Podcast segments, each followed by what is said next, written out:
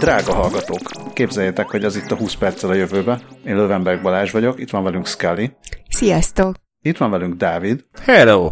És nagyon rég nem találkoztunk, így a podcast hullámain, vagy mi. Úgy emberileg, mint szakmailag.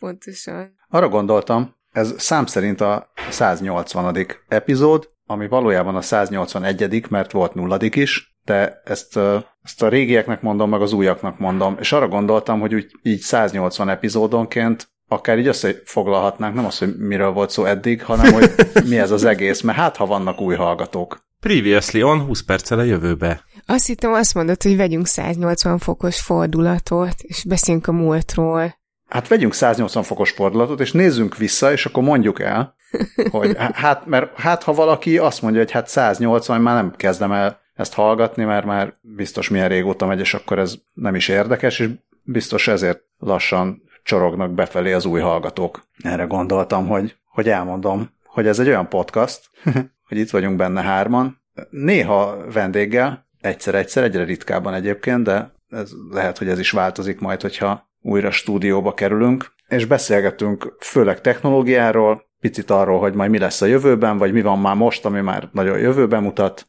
és akkor, hogy mit hiszünk el, meg mit nem hiszünk el, hogy majd ez lesz a jövő. Például a repülőautó, vagy hoverboard. Vagy elveszik, elveszik a robotok a bárminket.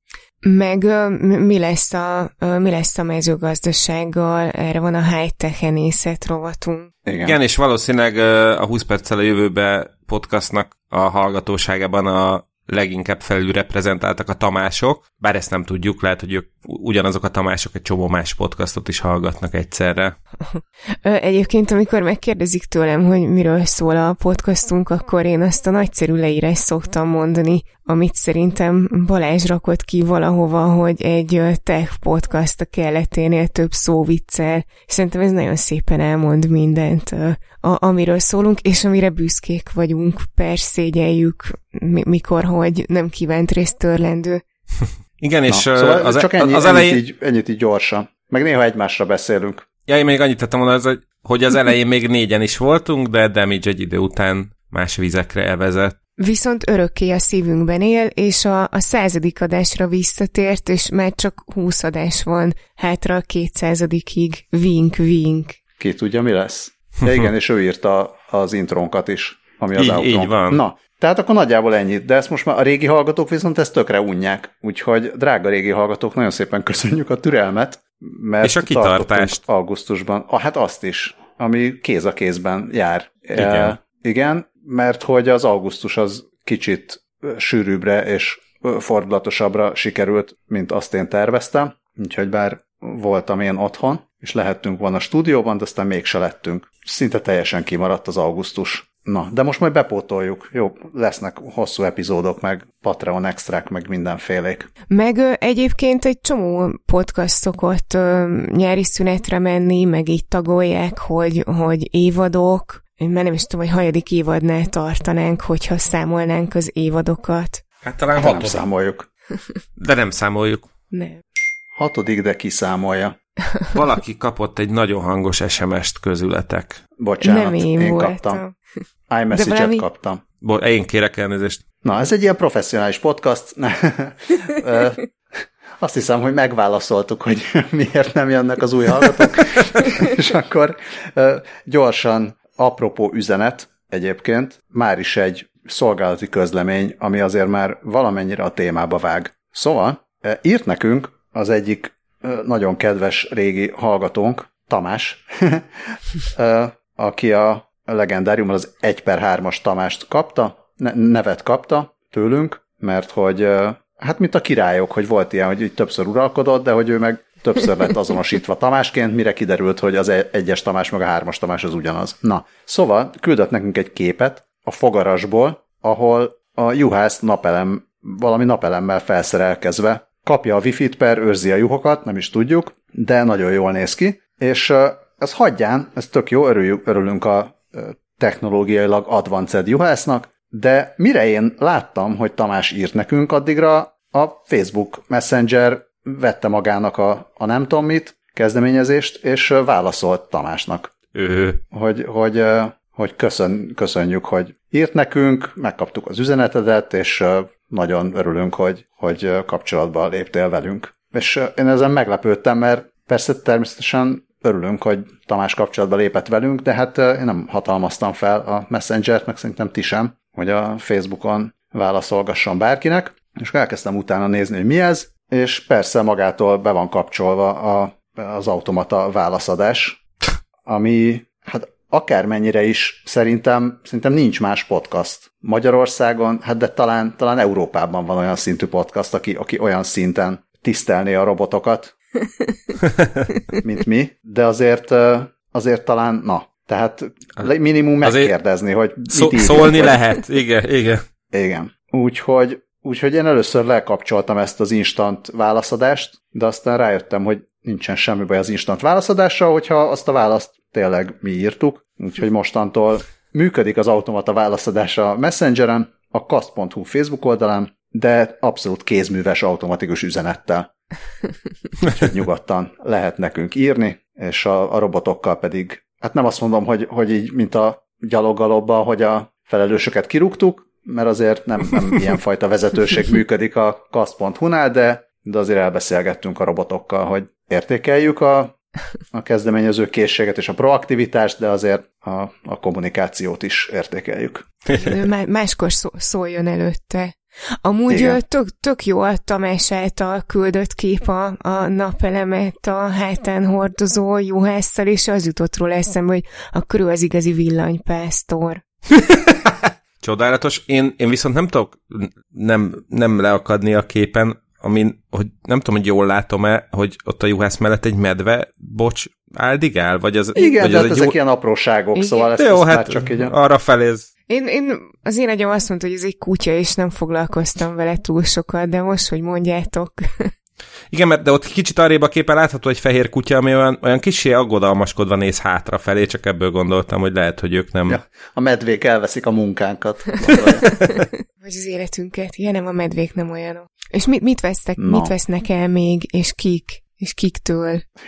ez, ez nagyon bonyolult, de, és, és nem mondom meg, ezt azon, hogy bizonyos tamások fogják érteni, hogy az első follow-up után miért jön ez a második follow-up, hogy a kriptográfiához kapcsolódó follow-up, ugye beszéltünk arról, hogy a post-kvantum titkosítási módszerekre milyen jelöltek vannak, és minek lehet örülni, és a wired volt egy érdekes cikk arról, hogy elbukott a Sike nevű algoritmus, vagy titkosítás, Szóval ez nem, nem volt... egy siker történet. Igen. Ez nem. Ezt akartad? Természetesen igen. Forgasd meg a sikét a szívemben. Ami azért, azért érdekes, hogy ez a sike elbukott, mert hogy nem kvantum számítógépekkel verték meg, vagy törték fel, hanem egyszerűen csak egy olyan matematikai eszközzel, amit korábban nem alkalmaztak ilyen kriptográfiai törésre. A SIKE egyébként a Super Singular Isogenic Key Encapsulation rövidítése, simán elképzelhető, hogy ezt arra felé inkább szájknak ejtik, de mi sikének ejtjük, mert csak, és mivel ez nem egy matekos podcast, meg sőt. egyikünk se ért hozzá, e, sőt, ha, hajhaj, egyikünk se ért hozzá eléggé, ezért abban most nem megyek bele, hogy valójában miből állt ez a támadás, csak a mögötte mögötte lévő mechanizmus az érdekes, hogy, hogy nem, nem az arról van szó, hogy kidolgoztak valami új rendszert, hanem valaki észrevette, hogy egy teljesen máshol alkalmazott klasszikus módszer az alkalmas arra, hogy ezt a titkosítást megtörje. Tehát valaki jobban értette ez, a matekot, mint, mint a kriptográfusok. Nem, nem, hát az van, hogy a, a matematika az nagyon széles és szerteágazó, és az, hogy az egyik terület az, az hogyan kapcsolódik a másikhoz, az néha sőt, hát a, a, a legtöbbször nem látszik rögtön. És uh-huh. nyilván minden mindennel összefügg, tehát ha valaki Isten, és látja az egészet, akkor neki minden, minden rögtön magától értetődő, de hát nem, mi nem vagyunk Istenek, még a matematikusok sem, és, és tényleg lehet az, hogy, hogy két terület, ami látszólag egymástól nem független, de hogy nagyon, nagyon messze áll, egyszer csak valaki észreveszi, hogy hoppá, de itt mégiscsak van egy egy nagyon látványos kapcsolat. És ugye a, aki titkosítással foglalkozik, az ért azokhoz a dolgokhoz, amik, a titkosítás körül vannak, és lehet, hogy egy csomó más dolgot meg tanult egyetemen, de nem ment bele mélyebben. Tehát azt mondja Jonathan Katz, aki a Marylandi Egyetem számítástudományi tanszékének professzora, és egyébként a, na ezt nem tudom, hogy hogy van magyarul ez az IEEE, e, biztos ti tudjátok, de hogy az, az ilyen internetes dolgokkal, meg standardokkal foglalkozó szervezet. Institute of Electrical and Electronics Engineers. Jó, majdnem. Akkor még se internet. Miért gondoltam, hogy ez internet? Ez biztos, hogy ugyanaz az, az IEEE? Ja, nem, az Internet explorer Ez az internet? esetleg. Na jó, akkor nem az internet. Mindegy, ez is jó. Az az szóval... ICANN, amire gondolsz, nem? Lehet.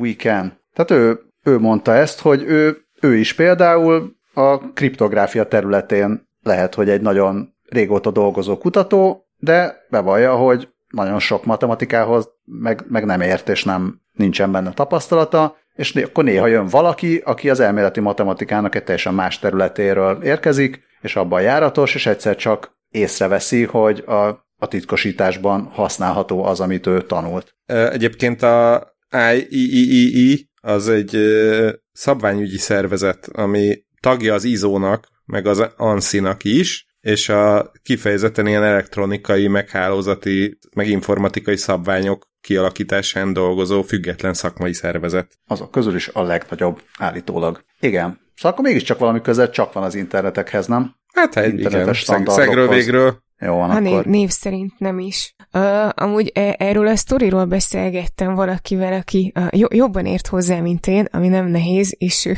ő úgy, úgy próbálta nekünk magyarázni, hogy, uh, hogy mert hogy tehát ugye ez ilyen tök parasztorinak hangzik, hogy így a, jaj, de jó, rámondták, hogy ez Paraszt jó lesz. Story. ja, igen, elnézést. Nem, nem úgy értettem, hogy, hogy akkor most mi a garancia, hogy, hogy holnap nem mondják azt egy következőre, vagy holnap nem, nem derül ki egy következőről, hogy, hogy ugyanígy meg lehet törni, és azt, azt Rájöttünk, mondta, hogy... hogy a Pitagorasz tétellel megtörhető. ja, hát, Mindenki le- cserél lehet, a jelszavát.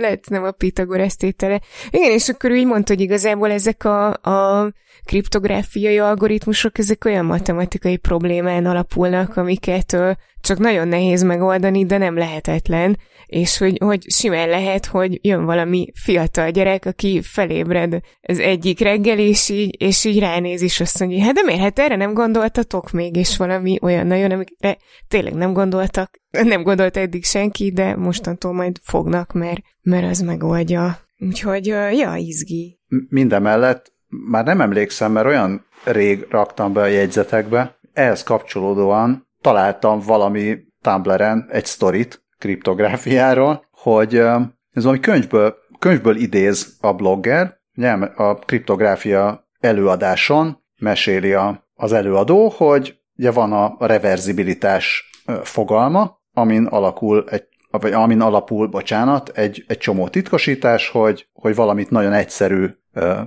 bekódolni, de utána visszafejteni a kulcs nélkül nagyon nehéz. És az volt a példája, ezt mondjuk, hogy középkorú és annál idősebb hallgatók fogják érteni, de hát végülis, végülis telefonkönyv az most is van, csak nem könyv formában, tehát hogy a, a telefonkönyvben betűrendben vannak a... Ugye régen, nagyon régen volt egy nagy könyv, és abban szerepeltek telefonszámok, néha még címek is, és emberek benne voltak, meg, meg vállalkozások, meg hivatalok, meg ilyesmik betűrendben, és ott volt a telefonszámuk. És ugye betűrendben meg lehet találni valakit nagyon hamar, megnézed, hogy mondjuk Szabó Tamás az S betűnél, és ott van a telefonszáma. De hogyha látsz egy telefonszámot, akkor azt nem tudod meghatározni, hogy oké, okay, akkor ehhez milyen név tartozik. Ez, ez volt a reverzibilitásra a jó példája a professzornak, majd utána az egyik diák megkérdezte, hogy de mi van akkor, ha egyszerűen felhívom azt a számot, és megkérdezem, hogy ki lakik ott?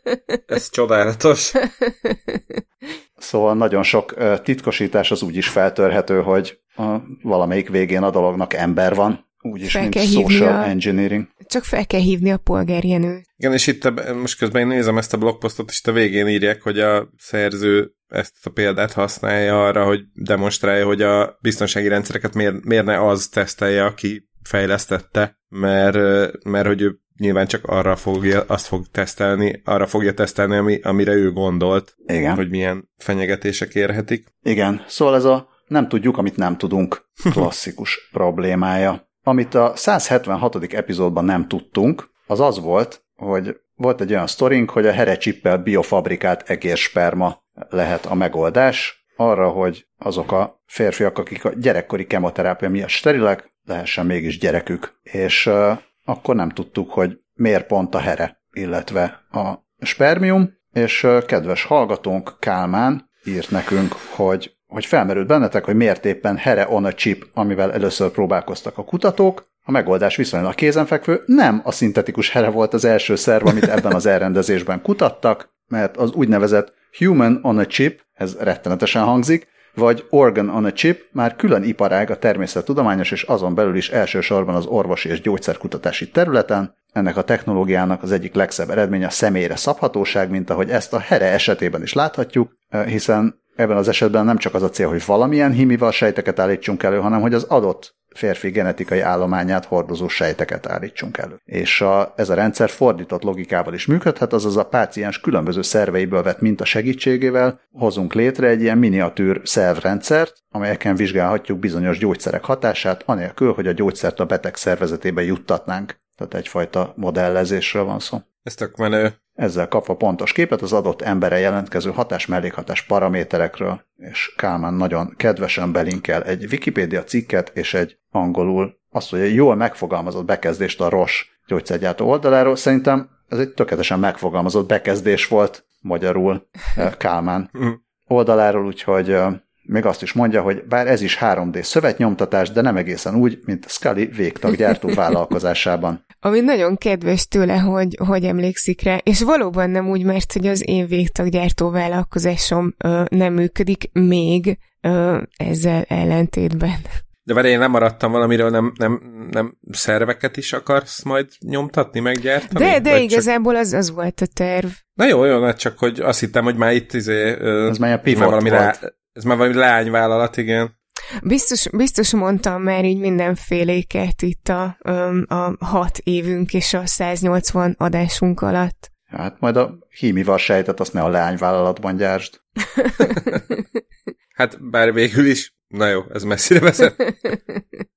ne vezessünk olyan messzire, maradjunk a földeken. További follow Lesz más is, tehát ígérjük, hogy lesz, lesznek nem follow hírek is, de beszéltünk párszor a múltban arról, hogy a John Deere traktorokkal kapcsolatban volt hát ilyen nagy felháborodás mind a napelemes, mind a napelem nélküli mezőgazdasági dolgozók körében, ami hát végülis nem csak a John Deere traktorok esetében, hanem, hanem egy csomó más tech eszköz esetében is problémás, tehát a, annyira okos eszközök már a traktorok is, hogy nem lehet őket javítani, csak csak hivatalos John Deere előfizetéssel és márkaszervizben, és akkor ez, ez nem annyira tetszett az embereknek, meg így le lehetett tiltani messziről, tehát hogy voltak ilyen... Igen, igen, brikkelni tudták a, a traktorokat távolról, az működésképtelenné tudták őket tenni, és akkor ebből óriási botrány van most Amerikában, mert, mert sokan úgy érezték, hogy hát azért, azért, hogyha megvesznek egy, nem tudom, en 10 dolláros vagy 100 dolláros traktort, akkor ugyan szeretnék használni is, meg, meg esetleg megjavítani, hogyha ott a földön lerohad, és nem csak a kijelölt gyártó által engedélyezett vagy jóváhagyott szerelőhöz elvinni, ahol nyilván valószínűleg drágábban csinálják, és ö, amúgy is ö, megy már egy ideje Amerikában ez a, a javításhoz való jog, a right to repairért való küzdelem, mert hát egy csomó más gyártó is ö, utat követi, hogy minél inkább ö, bezárt rendszeré teszik a, a saját fejlesztéseiket, hogy a, tulaj, a tulajdonosok rájuk legyenek utalva azután is, hogy már kifizették az árát, és hát értelemszerűen fogyasztóvédők meg azt mondják, hogy ez nem szép dolog, meg, meg nem kifejezetten etikus, és, és igenis valaki valamit megvett, akkor tessék neki megen, megengedni, hogy javítsa. És hát a John Deere az egy, igen, az egy ilyen központi szereplő ebben a sztoriban, ezért volt nagyobb hír még augusztus közepén, hogy egy Sick Codes nevű hacker demonstrálta, hogy van egy módszer, amivel ugyanúgy, mint a telefonok, jailbreakelhetőek a, a traktorok is. Aztán nyilatkozott is gyorsan a, a Wired-nek. Egyébként a Las Vegas-i Defcon hacker találkozón konferencián mutatta be ezt a megoldást. Egy rendkívül hasznos kiegészítéssel együtt mutatta be. Igen, igen, természetesen azonnal fölrakta a Doomot egy traktornak a kezelőfelületére, és ha már ott volt, akkor jól látom, akkor, akkor egy ilyen traktoros változatot is szerkesztett hozzá, tehát jól látom, akkor egy traktorral lehet lenyírni a különböző szörnyeket egy, nem is tudom, búzamezőn, vagy valami ilyesmi helyen. Azt mondta egyébként ez a hacker a Wirednek, hogy a gazdák jobban szeretik a régebbi mindenféle felszerelést, mert megbízhatóságokra törekszenek, vagy hát azt szeretik, és egyszerűen nem, az, az nem, nem jó, hogyha a mezőgazdasági munkálatok sűrűjében lerohad valami, ezért, ezért akarják elérni, hogy mindenki maga javíthassa a, a traktorait, és, és hogy eldöntesse, hogy most kell neki az adott szoftver a traktorára, vagy nem kell. Ja, tehát amúgy egyébként teljesen jogos, hogyha ott vagy a aratás közepén, akkor elképzelhető, hogy ha valamit esetleg nagyjából 10 perc alatt meg tudnál javítani ott helyben,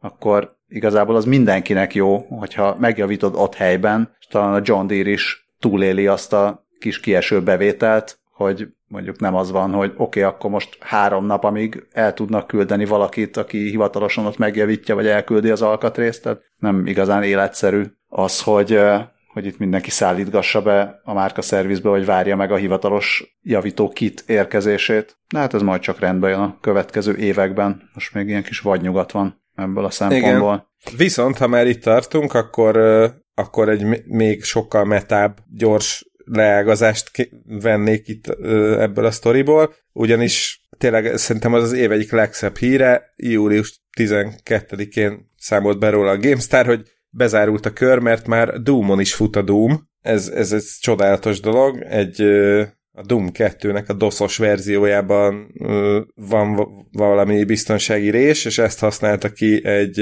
egy ilyen egy youtuber, KGSWS-nek hívnak, aki korábban megcsinált több képernyős Gameboy pakitet is, úgy adotta meg, hogy a doszos verzióban egy, a, egy modern port, portolását a, a Doomnak berakta animált textúraként, és akkor van, csinált egy külön pályát, ahol be lehet menni egy moziba, ahol van egy ilyen egy játékgép, ami lehet Doomot játszani. Egyébként ez egy 15 perces videóban látható, amiben olyan egészen részletesen elmeséli, hogy amúgy hogy sikerült ezt, ezt megoldania, de hát lehet látni benne ezt a, a metadoomot is, úgyhogy e, már csak ezért érdemes így belekattintgatni. És akkor mondhatod közben, hogy portból lettünk, sport, sportá leszünk.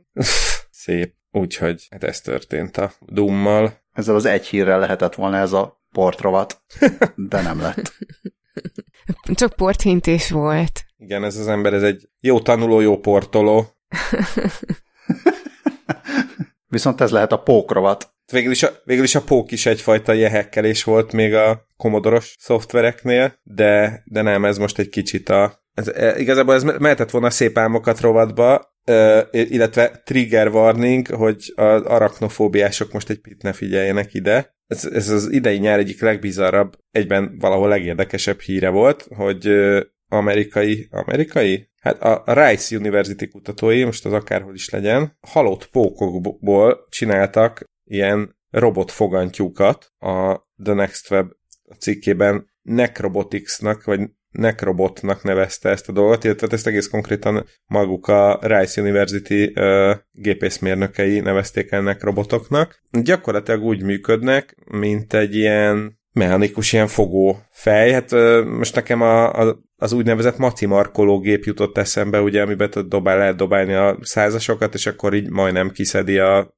plüsmacit, de aztán nem. Kicsit ugyanis így, így működik a, ez a, ez a nekrobot, aminek az volt a lényege, hát rájöttek, Mitől hogy robot? végül is a... Nem még egyszer kérdez meg ezt, mert pont beleszaggatott a Messenger, lehet, hogy megsértődött. Amúgy szerintem azt, ké- azt akarta kérdezni Balázs, hogy mitől nekrobot, csak nagyon szaggat a netje. Na hát, am- amíg Balázs birkózik a technológiával, addig megpróbál megválaszolni a fel nem tett kérdést, illetve a, az internetben elveszett kérdést. Tehát azért, azért ö, döntöttek így a pókok mellett, mert gyakorlatilag pók már eleve a tökéletesen felépített, tökéletes testfelépítése van ahhoz, hogy, hogy lehessen ilyesmire használni, ugyanis ők nem úgy, a pókok nem úgy mozgatják a végtagjaikat, mint az emberek, hogy ilyen egymással ellentétes izom, izmokat feszítenek meg, hanem hanem egyfajta hidraulikát alkalmaznak, hidraulikus nyomással nyújtják ki a lábukat. Van a, van a testükben egy van ilyen belső ilyen szeleprendszer, és ennek köszönhetően mindegyik lábukat egymástól függetlenül tudják mozgatni,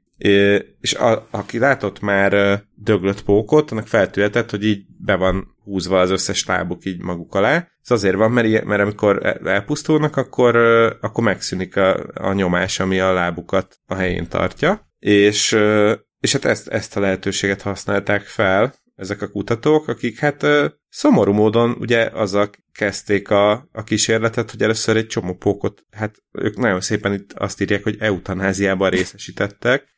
Ez nagyon kedves. Igen, és, és akkor ezek után egy tűvel behatoltak ebbe a, van egy ilyen kis úgynevezett hidraulikus kamra. Egy tűvel és egy fókával. Ja, Isten.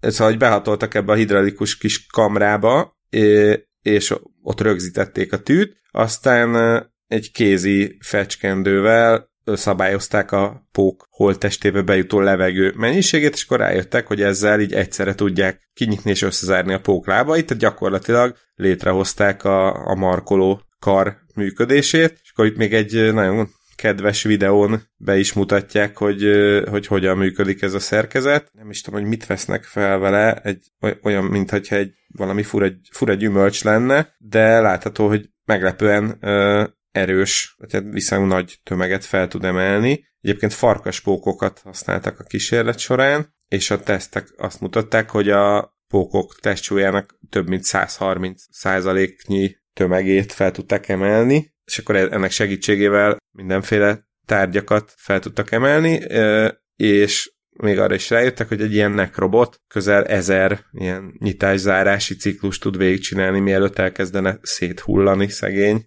Most erről az jut eszembe, ugye azt, azt kérdeztem meg, ami elveszett az éterben, hogy mitől, ez mitől robot, mert nekem ez nem robotnak tűnik, hanem egy ilyen fejlett technológiájú újbábnak.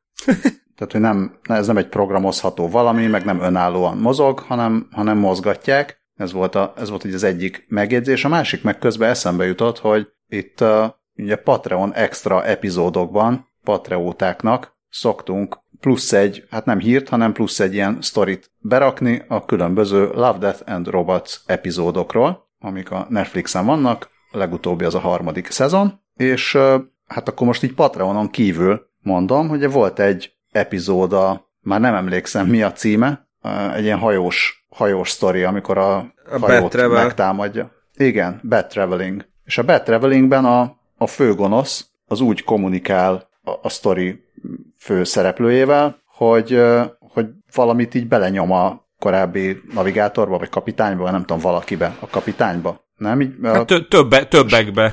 Többekbe nyom több dolgot, több mindent. Nem, de hogy úgy, úgy beszél, tehát hogy így szintén így felhúzza így bábuként az embert, és akkor így aztán tud beszélni. Tehát, hogy ő, ő is egy ilyen nekrobotot csinál az emberekből. Ez egyébként Ez a Mass Effect című videójátékban is megtörténik, ott van egy nagy űrlény, ami úgy tud beszélni, hogy csak ilyen holtestek szájában keresztül kérdezhetnétek még, hogy és ez mire jó? Na, igen, ez, ezt akartam kérdezni, illetve két kérdés merült fel bennem, és előtte csak annyit akartam mondani, hogy szerintem egész egyszerűen azért Nagyon, nagyon volt... pici nyerőgépek létrehozására. Ja, ja, ja.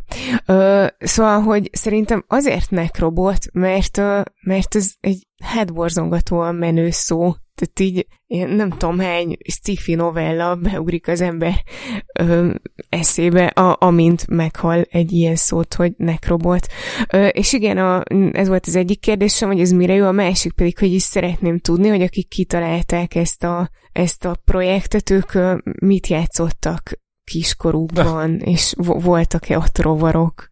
Szóval mire jó mesélj? Én még mielőtt válaszolnék, még visszaugranék arra, amit Balázs mondott, hogy ez nem robot, mert, mert nem, nem automatizált, és egyébként is. Én ezzel nem feltétlenül értek egyet, mert igazából a, ez a levegő befújó, ez a hidraulikus rendszer, azért ez bőven automatizáltó, és végül is pók helyett használhatnának egy fém ilyen fogókar konstrukciót. Na és akkor itt, most itt válaszolok a, a kérdésre, hogy mire jó. Azt mondta ö, a kutatás egyik részvevője, Daniel Preston, a, hogy egy csomó ilyen olyan feladat van, ahol így meg kell fogni valamit, és arrébb kell rakni, ráadásul repetitíven, például a mikroelektronikai eszközök gyártásánál, de például kisebb rovarokat is elkaphatnak vele, és hogy Azt miért, az élő pókok is meg tudják csinálni. Igen, igen, igen, úgyhogy inkább maradjunk a mikroelektronikánál. Még azt tette hozzá, hogy hát a pókok biológiai lebomlóak, úgyhogy kevesebb hagyományos alkatrészt kell felhasználni, ami hát azért valahol elég kegyetlenül hangzik, de szerintem azért ettől függetlenül ez a megközelítés ez sokat segíthet mesterséges végtagok, vagy ilyen, vagy egyáltalán robotoknak a különböző fogó, karjai, keze, lába, stb. nek a, a manipulálásában, vagy, vagy ennek a résznek a fejlesztésében. Tehát el tudom képzelni, hogy, hogy ez most még csak úgy egy ismerkedés ezzel a dologgal, és akkor ebből ezután majd csak, hogy még, még félelmetesebb legyen, hogy akkor majd rendes robotpókokat is létre tudnak hozni. Milyen jó lesz. Amúgy, uh, amúgy erről uh, eszembe jutott az az interjú, amiről mi is beszéltünk, a 24.hu-n jelent meg uh, Gelencsér Andrással, aki a Pannon Egyetemnek a rektora, meg vegyész és légkörkutató, és ugye ő ott így nagyon erősen kongatta a vészharangot azzal kapcsolatban, hogy nem visszafordíthatóak a mindenféle folyamatok, amiket itt elindítottunk a klímaváltozásban, és ott ugye ilyen időről időre visszatérő érve, hogy hogy, hogy végesek az erőforrások, a, amiket most használunk, és hogyha elfogynak azok az anyagok, amiket a, a modern eszközeinkhez használunk, akkor, öm, akkor vagy nem használunk többet olyan modern eszközöket, vagy, vagy más alapanyagokat kell keresni, és akkor itt van egy ilyen, egy olyan alapanyag, ami ö, széles körben elérhető. Csak ez jutott róla eszembe. alapú gazdaság a jövő. Hát és ennek kapcsán Scully még megosztott velünk valamit a jegyzetekben. Tényleg, mert el is fejtettem, és részben azért felejtettem el, mert ezt kevés, kevés hónapja raktuk be ezt a hírt, és akkor még, és akkor még úgy nézett ki, hogy a, nálam vendégeskedő cicának, káposztának a szájába egy orvosi fém implantátumot fognak ültetni, mert szegénykének van egy, hát egy nagy hasadék a szájpadlásán, ami nagyon nem kényelmes. Gyakorlatilag bármi, amit eszik vagy iszik, az így át, át tud jutni az artüregébe, és ott mindenféle gyulladásokat okoz, meg azért tüsszög, és túl, túl nagy a nyílás, tehát nem, nem lehet összevarni, és akkor erre volt egy olyan terv, hogy egy, hogy egy olyan orvosi fém implantátumot fog kapni a szájába, mint amilyet koponyasérüléseknél szoktak használni, de sajnos közben kiderült, hogy ez a megoldás az mégsem jó, mert a mert mi mind kiderült, az orvosi fémimplantátumok lyukacsosak, amik oh. pont, mert hogy áteresszék ott a levegőt, ami valószínűleg egy koponyán jó, de pont, a, pont ennél a problémánál nem, úgyhogy, úgyhogy majd valami B-terv lesz, és majd hálót fog kapni a szájába, pedig, hogyha ez megvalósult volna, akkor, akkor mondhattam volna, hogy egy kiborg cicával élek együtt. Illetve én a jegyzetek közé még csak úgy írtam, hogy hát egy kvázi kiborg cica, és akkor erre úgy azt mondtátok, hogy nem, akkor már kiborg.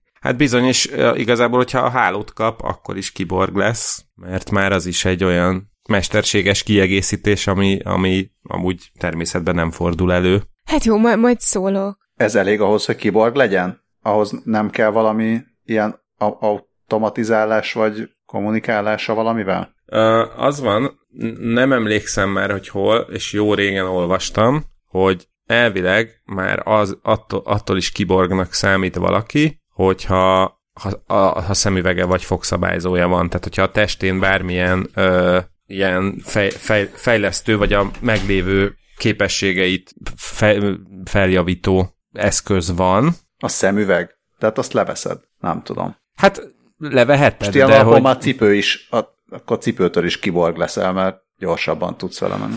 Na kérlek, igen, most közben, közben, közben megtaláltam a Wikipédián a kiborg szócikk alatt, hogy a mesterséges kiegészítők többféle szinten integráltak az emberi szervezetbe, ennek megfelelően osztályokba sorolhatóak, egyes szint, passzív eszközökkel való csere vagy kiegészítés, ezek jobbára egyszerűen eltávolíthatóak, példa fogtömés, szemüveg, ruházat. Tehát igazából már az is kiborg, aki reggel felöltözik. Kicsit, Azt mondja, kicsit akkor, erős. Akkor a, akkor a műszempilla is az. Abszolút.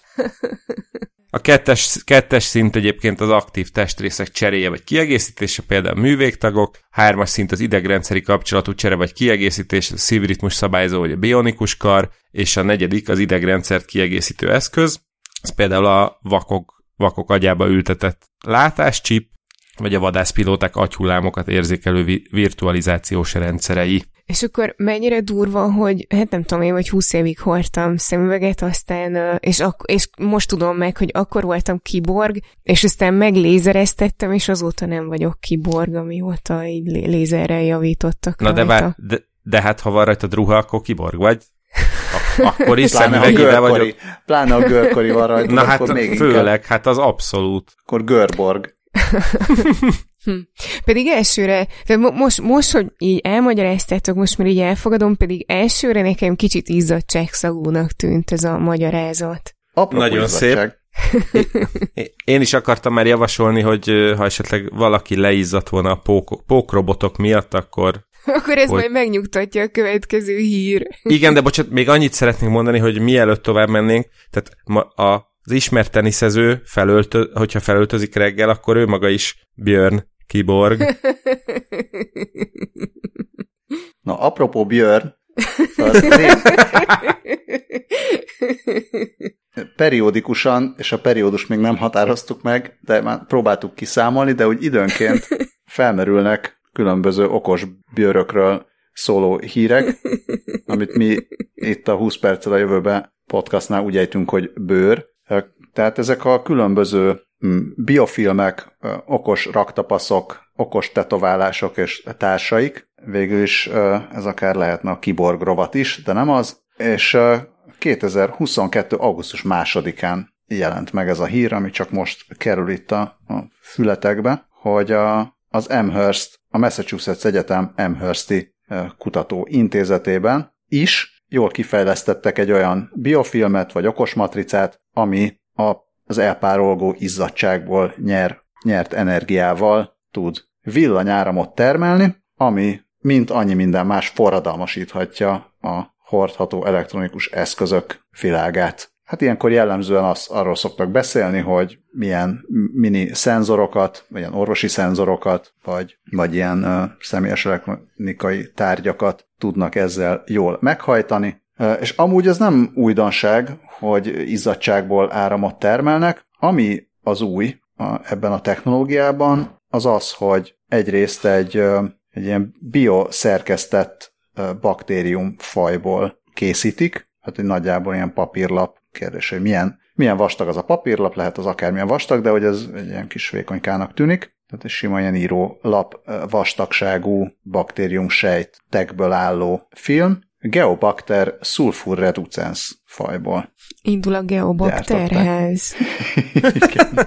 És már korábban is, mivel ismert az a tulajdonsága, hogy áramot termel, ezért korábban már az ilyen mikrobiális akkumulátorokban alkalmazták ezt a fajt. De minden ilyen korábban gyártott akkumulátornál szükség volt arra, hogy, hogy folyamatosan tápanyaggal lássák el ezeket a baktériumokat. Most itt azért szárójelben megjegyezném, hogy azért szerintem ez a, ez a tisztességes hozzáállás, tehát hogy ha már áramot termel nekünk a baktérium, akkor szerintem az a minimum, hogy megetetjük időnként.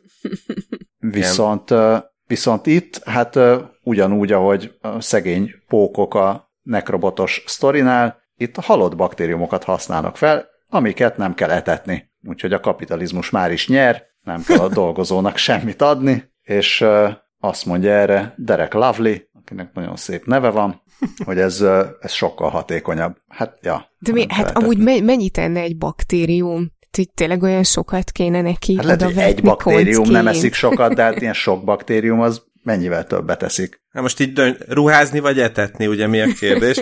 Én azon gondolkodtam, hogy az elmúlt, e, ez a hír, meg az előző hír, ez egy, együtt lehetne a nekrovat.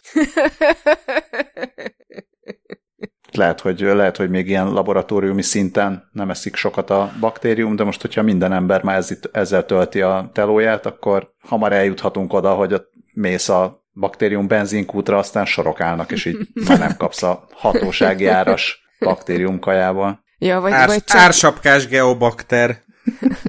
ja, vagy csak bizonyos mennyiséget kapsz, és akkor így nem, nem töltheted folyamatosan a telefonodat. Igen. Na, itt a, a hírben azt mutatják, hogy egy pici kis LCD képernyőre jól ki tudták írni, hogy hello abból az áramból, amit megtermelt nekik a geobakter. Amit összeizzadtak neki. igen, igen, nagyon megizzadtak, és aztán mi a következő lépés? Hát a podcast hallgatók meg kórusban fújják, hogy természetesen az, hogy ez skálázható legyen, és még, még nagyobb és még bonyolultabb elektronikai eszközök esetében lehessen ezt alkalmazni. Nem is az a cél, hogy csak egyes eszközöket, hanem akár teljes összetett rendszereket tudjanak árammal ellátni. Itt, itt meghirdetnék egy, egy versenyt a drága hallgatók között, illetve drága hallgatók esetleg a, a mérten népszerű bolygó neve Facebook oldal ö, és a 20 perccel a jövőbe hallgatóinak az uniója do- kidolgozhatna egy kifejezést erre, erre a részre, tehát hogy ezt ne kell mindig végigmondani, hogy igen, és akkor elmondták, hogy még több kutatásra van szükség, és még több pályázati pénz. Erre a jelenségre kéne egy, egy, egy ilyen frappáns kifejezés, és akkor itt elég lenne csak azt mondani, hogy és igen, a cikk végén már csak a Nekem X. van erre, egy, van erre egy javaslatom, a tarhálás. Hát végülis igen, de hogy az olyan pejoratív, és nincs benne ez a sok nemes cél, ami, aminek érdekébe dolgoznának, de, ja, de ke- kezdésnek igen, egy ilyen tudományos tarhálás. De azért, ha bárkinek eszébe jut, jobb nyugodtan küldje el nekünk a tudományos tarhalas kukackaszt.hu címre. Na, maradva a, a bőrnél, volt egy sztori szintén még augusztusból, amit aztán később Szilvia, szintén régi kedves hallgatónk is elküldött, új családmodell születik? kérdéssel, és a hír pedig az, hogy kizárólag bőr őssejtekből növesztettek 8 napos egérembriókat. Az apa bőrsejt, és az anya is az. Igen. Ez nem tudom, hogy ez az egér alkotmányba, vagy alaptörvénybe fog bekerülni, vagy, vagy hova, de állítólag ez volt az első, első olyan fejlesztés, amikor hát eljutottak oda, hogy az embriónak már már szívverése volt, tehát volt szíve, és az vert, és mindenféle ivarsejt közreműködése nélkül kizárólag bőr őssejtekből növesztették ezt. És még annyi, annyi bónusz van az egész sztoriban, amitől egy kicsit a mi szívünk is boldogabban verhet, hogy a Weizmann intézet kutatócsapatában zsidó és arab izraeliek, valamint palesztin doktoranduszok is részt vettek. Hoppá, micsoda Benettonos projekt. nem, a Bennett az már nem. Tehát most már De bocsánat, e, a... el, pardon. Me, me, megyek, itt lapidok az asztal alatt. e, igazából ennyi, ennyi a sztori, hogy jaj, de jó, most már ezt is lehet növeszteni sejtekből azt, azt írja itt a Times of Israel cikkének a bevezetés, hogy ezt a módszert ö, majd a, használják arra, hogy etikusan növesszenek ö, szerveket, úgyhogy Scully... Gyerekeket. Scully, Scully figyelj, figyelj, figyelj nagyon, mert tényleg itt van már a kanyarban a leendő bizniszed. Jó, jó, jó. Mikor megláttam, akkor egyébként is az jutott eszembe, hogy it's my life. Bár ezt még lehet, hogy korán mondtam, mert még akartál valamit ehhez a hírhez. É, amellett, hogy csodálatos, igazából csak a a Sziget című film jutott eszembe, a Ewan McGregor és Scarlett Johansson főszereplésével a 2000-es években volt ez egy ilyen sci-fi blockbuster. Talán nem spoiler ezek nagyot, mert ez egy, egyébként is viszonylag hamar kiderül a filmből, hogy ott, ott egy ilyen nagyon gazdag kutató kifejleszti ezt a megoldást, csak aztán rájönnek, hogy az így ilyen mindenféle zsákokban és hasonlókban növesztett szervek nem működnek rendesen, és akkor ezért hozzák létre a klónokat, ből aztán kiszerelik az éppen szükséges szerveket. Úgyhogy most érdemes nagyon figyelni a tudományos közösségnek, hogy, hogy ne, ne legyen ebből ugyanaz. Szerető még lehet, hogy messze vagyunk. Ennyi lett volna, úgyhogy akkor Scully visszatérhetünk a, a My, my Life-ra. I- igen, igen, igen. Na jó, de milyen máj? Milyen máj? Hát szervnövesztésnél maradva az MIT Tech review jelent meg a cikk arról, hogy, hogy egy bostoni önkéntesben növeszthetik a világ első, hát ilyen, mi ez, in, hogy hívják műmáj? ezt? In, in vivo. Ez csak, ez csak ilyen, műmáj. Ez csak ilyen mű, műmájerkedés? Igen. Ő lehet az első igazi műmájer. De pont, hogy nem mű. Tehát, hogy nem az mű, van, hogy nem jogos, mű, hanem igen. igazi. Ő lesz az igazi, igazi májer. májer. Mert mert egy olyan kutatásban, egy ilyen kísérleti kezelésben fog részt venni, aminek a célja az, hogy saját testében kinöveszten egy második májat. Már a gondolatától is liver a víz. És mit fog csinálni a második májával? Odaadja valakinek, vagy annyit iszik, hogy tönkre mehet nyugodtan az egyik? Hát én azt vagy, feltételezném, vagy ilyen... hogy eleve azért önkénteskedik, mert, a, mert az eredeti mája az nem működik megfelelően, tehát az nem, nem gondolom, hogy úgy, úgy toboroznak önkénteseket. Igen, hogy talán szeretném még egy májat, csak úgy. Me, me, meghalsz egy harmadik tüdőért? Egyébként az lehet, hogy nem lenne hülyeség, tehát hogyha sportolóknak például, hogy másfélszeres tüdőkapacitással hát dolgozzanak. Vagy ez, majd, majd úgyis úgyis rá, növesz csak meg azt a harmadik tüdőt, mert jó lesz, jó jön az még a későbbiekben, ilyen, ilyen gondoskodó nem, nagymama megközelítéssel.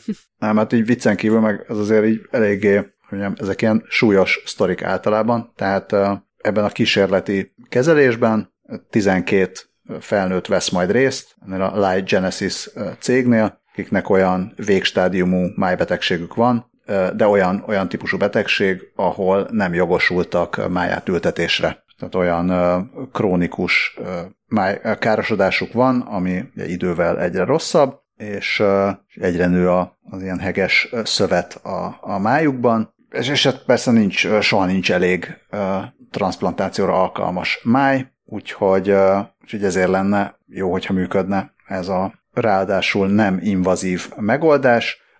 Az a terv, hogy egy endoszkóppal, a torkukon levezetett csövön keresztül egészséges máj sejteket juttatnak be a páciensbe, ugye ultrahang segítségével megtalálják azt a helyet, hogy hova, hova kéne eljutni, és van egy ilyen nyirokcsomó cél, ahova el kell juttatni, és oda befecskendezik a májsejteket, amik egyébként olyan májból, olyan donor májból származnak, amelyeket kijelöltek transplantációra, de a, a beültetett szervet nem tudták használni, tehát hogy ki, ki lökődött volna. Vagy pedig néha a, valaki donor, tehát jelentkezik, hogy a, a máját használhatják átültetésre, de valami miatt, mire, mire meghal, az egész szervet már nem lehet használni, de az egyes sejteket még igen. Egyfajta újrahasznosításról van szó, vagy hát ilyen, ilyen rész újrahasznosításról. Ez így már tök-tök jól hangzik. Egyúttal természetesen ilyen immun, hát az immun, immunrendszert kicsit így elnyomó gyógyszereket is fognak kapni, hogy ne lökjék ki a, ezeket az új minimájakat magukból, tehát ugyanúgy, ahogy a, a transplantált páciensek, vagy hát a májtranszplantált egyéb páciensek is. És a későbbiekben, hogyha ez működik, akkor más szervekkel is tervezik majd ezt a, ezt a módszert tesztelni. Tehát akár vesével, vagy hasnyálmirigyel, hajrá, hajrá. Ez egyébként nagyon menő. Ö... És azon gondolkodom, hogy vajon beszéltünk-e arról, hogy ez a csapat ugye egerekben, disznókban már, már sikeresen sikeresen tesztelték a, ezt a módszert, tehát nyilván azért jutottak el most már a, az emberekhez. Ja, és az van, hogy a, azért, azért beszélünk ilyen minimájakról, mert hogy van a, a szervezetnek egy ilyen belső ilyen korlátozó mechanizmusa. Tehát ezért, végülis ezért is ugye az egyes szervek így megállnak a növekedésben előbb-utóbb. Az itt ugye nem az a cél, nem az a cél, hogy itt egy száz százalékban egészséges tudom, atléta legyen az egészből, vagy nem atléta, hanem mit tudom én. E, egy, ember. Orosz, orosz top diplomata, tehát nem tudom ki az, aki a legtöbbet tud inni a világon, de hogy nem, nem ez, a, ez a cél, hogy egy olyan májat növesszenek, hanem csak az, hogy egy normális élethez, vagy hát egy teljes élethez funkcionáláshoz szükséges méretet elérjenek. Nem kell, hogy nagyon hízzon a mája. Igen, az, az egyébként se ö, szerencsés. No. Hát ez egy nagyon okos megoldás. Ja, ez volt az okosmáj, volt már okosbőr, okosmáj, haladunk lefelé, és még egy, még egy ilyen okos anyagos sztorit csak gyorsan, kedves hallgatónk Matia küldte be, Matia nagyon szorgalmasan küld be híreket, úgyhogy már bocsánat, hogy nem tudunk mindent felhasználni, de hát van sok más is, de ez pont beillett ide, és ráadásul egyik kedvenc szerzőnk a rakéta.hu-tól Babák Zsófia írta, hogy felfedezték, hogy egy agyag, anyag bocsánat, agyag egyébként. Szóval anyag az emberi agyhoz hasonlóan tanul. Ö... Többször el kellett olvasnom, hogy ez, ez úgy tanul, mint ahogy a mint ahogy a pók, mint a halott pók az robot, de, de nem, mert úgy tűnik, hogy, hogy tényleg rámondható, szóval strukturális memóriával rendelkezik a vanádium dioxid. Azt hittem, hogy olyan, mint az egyetemisták, hogy az utolsó pillanatig halogatnak, aztán, aztán egy egész éjszaka alatt igyekeznek annyit belepréselni magukba, amit, amennyit csak tudnak, hogy aztán a másnap reggeli vizsga után egy femtoszekum alatt el. Ja, és mindeközben Red Bullt és Ekit per pizzát fogyasztanak, vagy nem, nem Igen. Tudom. Természetesen semmit nem endorszolunk, itt nem, nem támogatunk semmiféle módosítóeszköz használatát. Szóval, na, de visszatérve, a svájci Ecole Polytechnique Federal de Lausanne, minden is integetünk Lozánba, kutatói azt mondják, hogy a vanádium dioxid olyan memóriával rendelkezik, ami nem csak azt csinálja, hogy mondjuk alacsonyabb, van egy ilyen tulajdonság, hogy alacsony hőmérsékleten szigetelő, viszont a hőmérséklet emelkedésével fázist vált és vezetőként kezd el viselkedni. Ez 68 Celsius fok környékén történik meg ez a, ez a fázisváltás, és a, ez az anyag elektromos és optikai jellemzőit is átalakítja, és azért hasznos, Egyébként már, már korábban felmerült az a lehetőség, hogy ilyen memória eszközök összetevőjeként használják, mert hogy viszonylag gyorsan bekövetkezik ez a fázisváltás, úgyhogy vissza is tud térni a, a korábbi fázisba a, az anyag, de most azt vették észre, hogy mintha emlékezne az anyag arra, hogy korábban már megcsinálta ezt a fázisváltást, és a következő alkalommal, amikor stimulálják, hogy, hogy megtörténjen ez a váltás, akkor gyorsabban tud már visszatérni. Hm. Tehát ténylegesen hasonlóan ö, működik, mint ahogy a, elég keveset lehet tudni a, a, azért az emberi ö, memóriáról is aránylag, de, de ott is azt feltételezik, hogy a, hogy a neuronok is úgy aktivizálódnak, hogy vannak ilyen ö, utak, vagy útvonalak, amik, hogyha be van gyakorolva egy-egy mozdulat, vagy egy-egy információ ugye benne van a memóriában, akkor ezek az útvonalak így mint hogyha jobban ki lennének taposva. Hm, ez nagyon érdekes. És tehát pontosan egészen, tehát tényleg ez a párhuzam látszik a vanádium dioxid viselkedése és a, a neuronok működése között is. Tehát, hogy ezt a módosulást befolyásolják a korábban előidézett fázisváltások. Ami itt érdekes és új eredmény, megszokatlan, az nem, nem az, hogy ugye vissza tud térni, hanem az, hogy ez az anyagnak a tulajdonsága, ami állandó jelleggel működik, és ezért lehet hatékony megoldás a memória eszközökben való alkalmazásban. A mérések szerint ez a hatás legalább három órán keresztül fennáll, de tehát ez csak a mostani kísérlet lett úgy kialakítva, hogy ennyit tudnak biztonsággal mondani, de, de lehetséges, hogy ez akár napokig is működhet. Úgyhogy feltételezem, hogy ez lesz majd az, amit a következő időszakban fognak vizsgálni. Nekem csak annyit jutott eszembe, hogy ebben a svájci kutatóintézetben szerencsére nem olyan görcsösek a kutatók, mert elég lozán dolgoznak.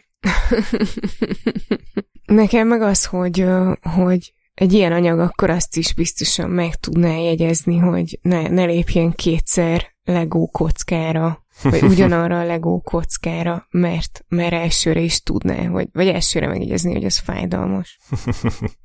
És ezzel meg is érkeztünk a Genfi Egyezmény rovatunkba. Nincs olyan messze Lozántól. Igen. ugye hát abban úgy, amióta internet van, az, azóta egyetért a világ, hogy a Lego kockára rálépni az a világ egyik legrosszabb dolga, és és hát az internet szent őrültjei klubjából érkezett egy Eden Beadle nevű jó ember, aki egy kamera és egy algoritmus segítségével egy olyan fegyvert, robotizált fegyvert épített, ami pont a lábad alá lövi be a, a Lego kockát, miközben lépkedsz. Sőt, tehát hogy, hogy igazán kemény legyen, először kivál, ki, kikísérletezte, hogy melyik az a, az a Lego építő elem, ami, ami a legnagyobb fájdalmat okozza, hogyha rálépsz. Majd ezek után építette egy, megépítette ezt a szerkezetet, egyfajta ilyen sorozatlövőt, és akkor a, egy kamerát szerkesztett bele a rendszerbe, ami, ami nézi, hogy hogy hogyan mozog az ember, felismeri, hogy hogy mozog az ember lába, konkrétan felismeri, hogy amikor lépsz előre, akkor hogy mozdul előre felé a lábad, és ez alapján kiszámolja, hogy mikor kell kilőni a, a legót, hogy pont a lábad alá érkezzen. Nagyon vicces videó, egyébként egy meg, nagyon részletes közel 5 perces videón magyarázza el, hogy, hogy hogyan építette, ö, hogyan működik, mi a, me- a mechanizmusa, milyen eredményei voltak, és, és akkor hogyan készítette el a, a végső változatot. Hát, hogy mondjam, szóval ennek azért úgy nem nagyon látom a technológiai ö, hasznát, de azt elég valószínűleg tartom, hogy Eden Biddle kinéz talán már idén, de, de mindenképpen a jövőben egy Ig Nobel-díj. Engem az érdekel nagyon, hogy, hogy Eden Biddle kire haragszik ennyire, tehát hogy mi történt, hogy ő egy ilyet akart építeni, nem tudom, a lakótársa ivott a kedvenc bögréjéből, vagy... Lehet, hogy a kis tesója egyszer kiborított egy vödör legót a szobája elé, és akkor lebukott, amikor hazajött egy buliból, mert felordított, amikor rálépett a sötétben, és akkor úgy, úgy gondolt, hogy ez lesz akkor a méltó válaszcsapás. Tök, tök jó, hogy összerakta az öt perces videót arról, hogy hogy rakta össze a, a robotot, de erről még csak a motivációjáról egy fél percet igazán beszélhetett volna, mert különben, mert itt most ilyen kérdések között hánykolódunk. Viszont javasolnám neki, hogy lépjen kapcsolatba a pókkaros nekrobotékkal, és a kilőtt legókat össze lehetne szedni a pókokkal. Azt mondod, hogy azonos frekvencián lennének? Jaj, de szép. Igen, még akkor maradva ebben a rovatban, bár, bár ez már közel sem ennyire kegyetlen a következő hírünk, inkább egy érdekes véletlenről van szó, amit valószínűleg a, a Ben Gurion Egyetem kutatói is ö, megirigyelnének. Ugye a régebbi hallgatók emlékezhetnek rá, hogy Ben Gurion Egyetemről azért kikerült már egy-két ilyen komolyabb nem is tudom, hogy hogyan lehet ezt besorolni, tehát a hírszerzési szakmának, vagy, a, vagy nem is tudom, a hírszerzők per szabotőrök által használható eszköz. Ugye ők találták ki azt hiszem azt, hogy egy, egy lézersugár segítségével egy, úgy tudnak lehallgatni valakit egy szobában, hogy ott egy, egy chipses zacskóra irányítják a lézersugarat, és akkor a pici rezgéseiből konkrétan vissza tudják hallgatni, hogy mi hangzik el a szobában. Illetve az én, az én személyes, személyes kedvencem a számítógép ugye, hűtőventilátor frekvenciájának a sebességét úgy váltogatják, hogy azzal igen. hekkelik, azzal juttatnak be malvert, meg ilyenek. Igen, tehát... igen azt, hiszem, azt hiszem ugye ezt egy ergeppelt számítógéppel is megcsinálták, na és akkor most er, ehhez hasonló hír érkezett, bár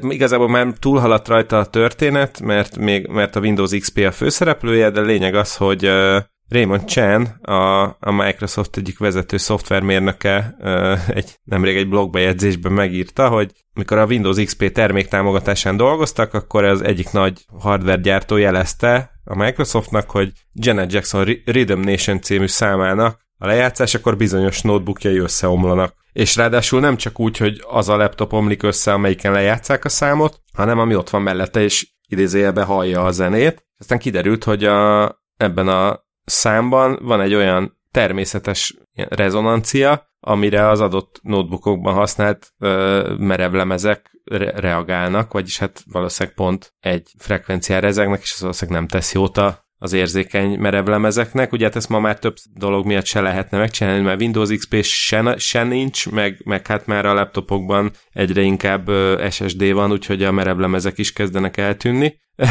Hát azért időről időre előjönnek olyan sztorik, hogy melyik nukleáris irányítórendszer alapjául szolgáló számítógépen fut még a, nem tudom, Vista, vagy melyik működik igen, még egy igen, ilyen 3,5 hüvelykes floppyval. Hát azt tudom, lehetőségek hogy... még Janet Jackson előtt, csak ezt mondom. igen. Egyébként Raymond Chen megemlítette a, a Tacoma Narrows hídnak a, a híres 1940-es esetét, amikor a, egy viharban ö, egészen ijesztően hullámzott a híd, amin autók is álltak, azt hiszem. Azt hogy nem, pont nem szakadt le, de, de, de akár le is szakadhatott volna. Illetve, ami még érdekesebb, egy olyan YouTube videót is megemlített, amiben egy Brian Cantrell nevű ember ö, kiabálással zavarta meg egy szerver működését. Ugye valószínűleg szó szerint leordította a szervert. De hát valószínűleg ma már ez, ez a veszély kevés, keveseket fenyeget, hát ugye a modern technológia áldásaként. Igen, én azt akartam mondani, hogyha valaki a hír kapcsán ezt szívehez kapott, hogy Jézusom, az biztosan megnyugtatja majd a következő hír, meg a következő rovat. Igen, a, a hashtag áldás rovatunk, amiben a világ első Jézus szimulátoráról számolunk be a drága hallgatóknak, nekünk pedig a, a Vice számolt be erről. Szerintem nagyon sokat nem kell hozzáfűzni ehhez, mert, ele, mert igazából a nyitó, nyitókép az, az úgy mindent elmagyaráz. Egyébként egy, egy, igen, egy videójátékról van szó, ahol Jézus bőrébe lehet bújni, és akkor a, az ő életének bizonyos történéseit lehet lejátszani a megkeresztelésétől a kereszt halálán át a feltámadásáig, és Maxim Visochanski, a játékot fejlesztő Simula M CEO-ja szerint több mint 20 évvel ezelőtt nagyon, felket, nagyon, nagyon megfogta őt a Shrek és a Toy Story rajzfilmek, és akkor úgy gondolta, hogy tök jó lenne egy, egy ilyen filmet csinálni Jézusról,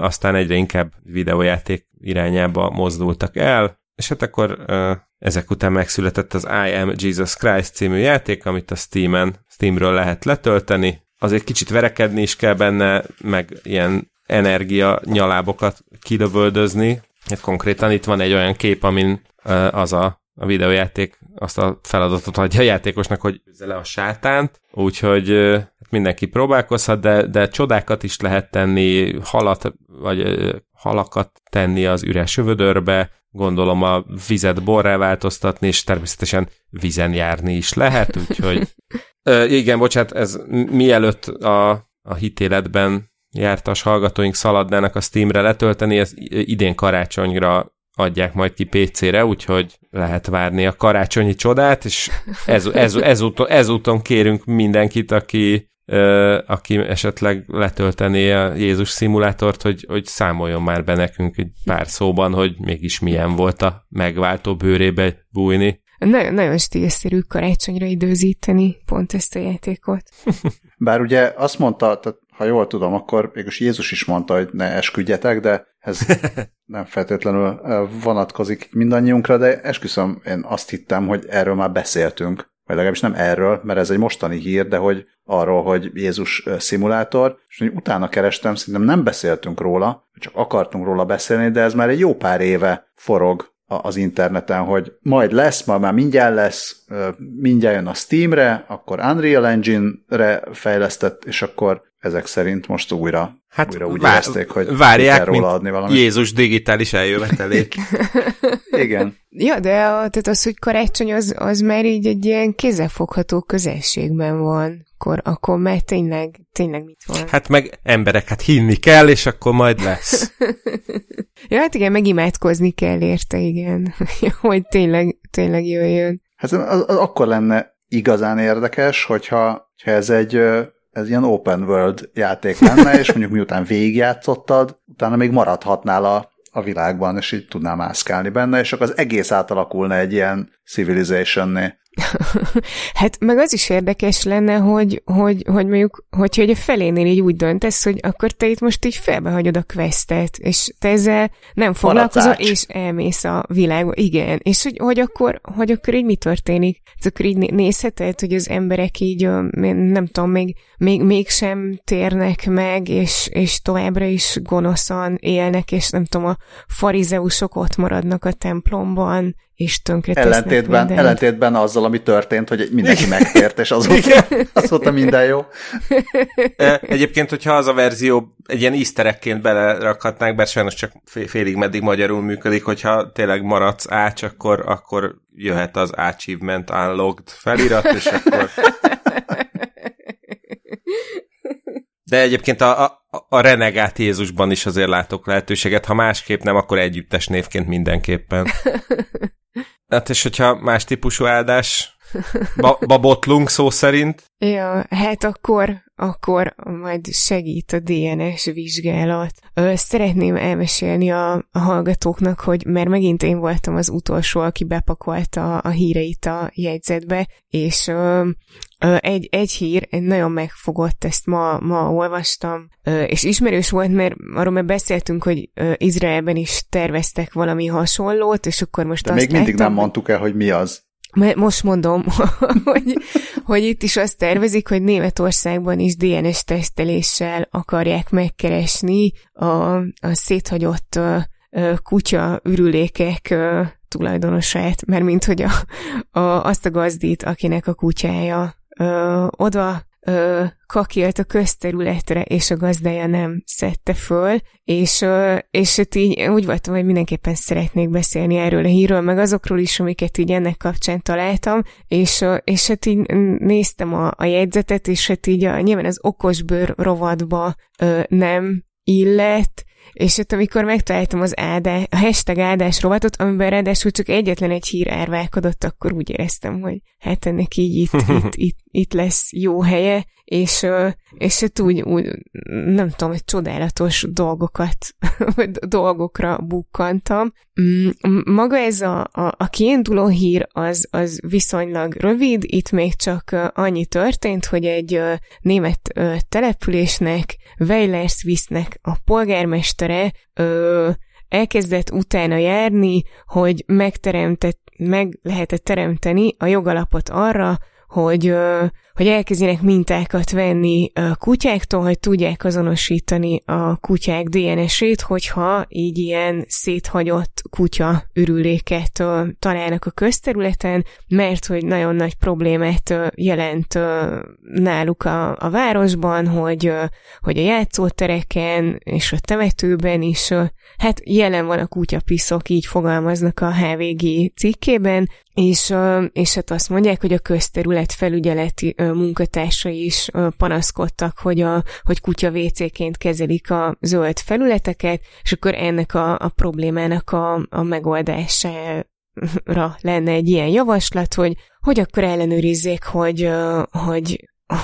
hogy egy gazdás kutyától származik-e a, a piszok, és akkor büntessék meg a, a gazdát, és erről nyilván beugrott, hogy, hogy ilyenről már beszéltünk, tehát tök vicces, mert a, a fontos híreket elfelejtem, de amiben nem szarra gurigáznak, az abszolút megmarad, Ö, és amúgy visszakerestem a 163. adásban, beszéltünk róla, aminek az volt a címe, hogy nyállalati felelősségvállalás, és egyébként egy per három Tamás küldte be, és akkor ott az a hír az arról szólt, hogy Izraelben terveznek valami hasonlót, és mivel ez egy tavaly nyári hír, gondoltam, hogy rákeresek, hogy hát ha van, van valami ö, update, hogy, hogy hol tartanak, hova jutottak, és ö, hát azt kell nektek elmondanom, hogyha a Google-ben rákerestek arra, hogy Izrael dog poop, meg dog feces, akkor egy ilyen, egy ilyen elképesztő rabbit hole-ba kerülsz, tehát nagyon érdekes történetek vannak. Az besoraktam a jegyzetekbe, de képzeljétek el, hogy, hogy már egy 2008-as hír is volt a rajtás szóval arról, hogy valami ilyesmit terveznek, de abból se, vagy hát így nem, nem találtam update tehát olyan hírt nem találtam, ami arról szólt, hogy valakit úgy bírságoltak meg, hogy nem szedte össze a kutyaszart, hogy, hogy DNS minta mintát vettek a, a, az exkre, exkrementumból, és megnézték az adatbázist, és, és így találták meg a kutyát, és a gazdát, pedig ez tök izgi lenne. Viszont egyrészt találtam egy, egy olyan hírt, amiben azt írják, hogy, hogy van egy, hűha, Fú, most meg akartam nyitni megint a hírt, és azt mondta, hogy most ellenőrzik, hogy biztonságos-e a kapcsolat az oldalon. Szóval, hogy oh. azt írták, hogy van egy Netanya nevű település Tel Avivtól északra. Ne viccelj, ahol... az egy egyik legjelentősebb város. Hát hiszen a neve ja, is mondja, hogy Netanya. Igen, igen, igen, és a, nincsen ma- magyar doménye, pedig az érdekes lenne. Ö, szóval... Köszönöm.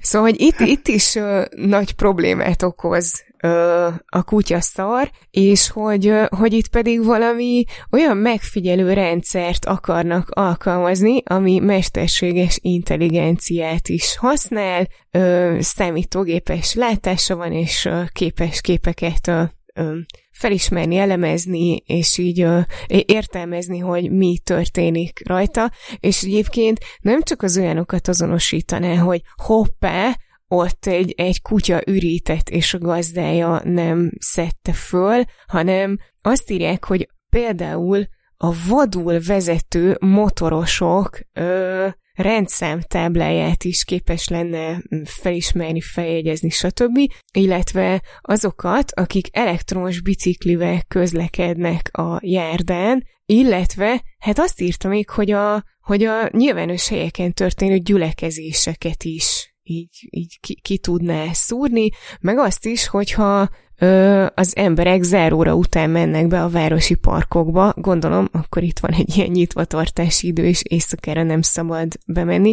Szóval kb. egy ilyen, egy ilyen házmester rendszer lehetne belőle, és hát ez, ez egyelőre egy ilyen tervfázisban van, és nyilván vannak már ellenzői, akik azt mondják, hogy hát, hogy ez így nem, nem túl um, hát, hogy ez egy nem túl indokolt dolog le, lefotózni a közösség tagjait egyfolytában azért, hogy, hogy gondoskodjunk róla, hogy az emberek felszedik a akit a kutyáik után. Igen, egy picit tág, tág jogosítványokat kapott ez a dolog, ha jól értem.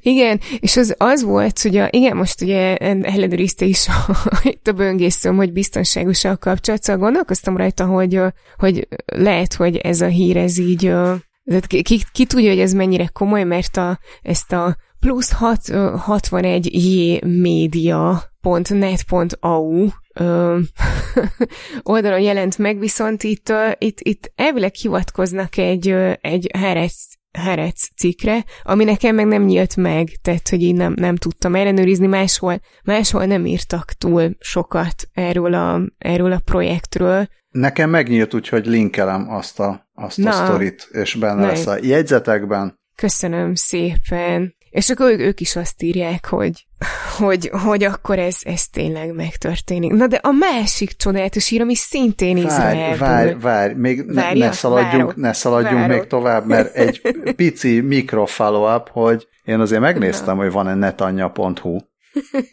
Bizony, hogy van.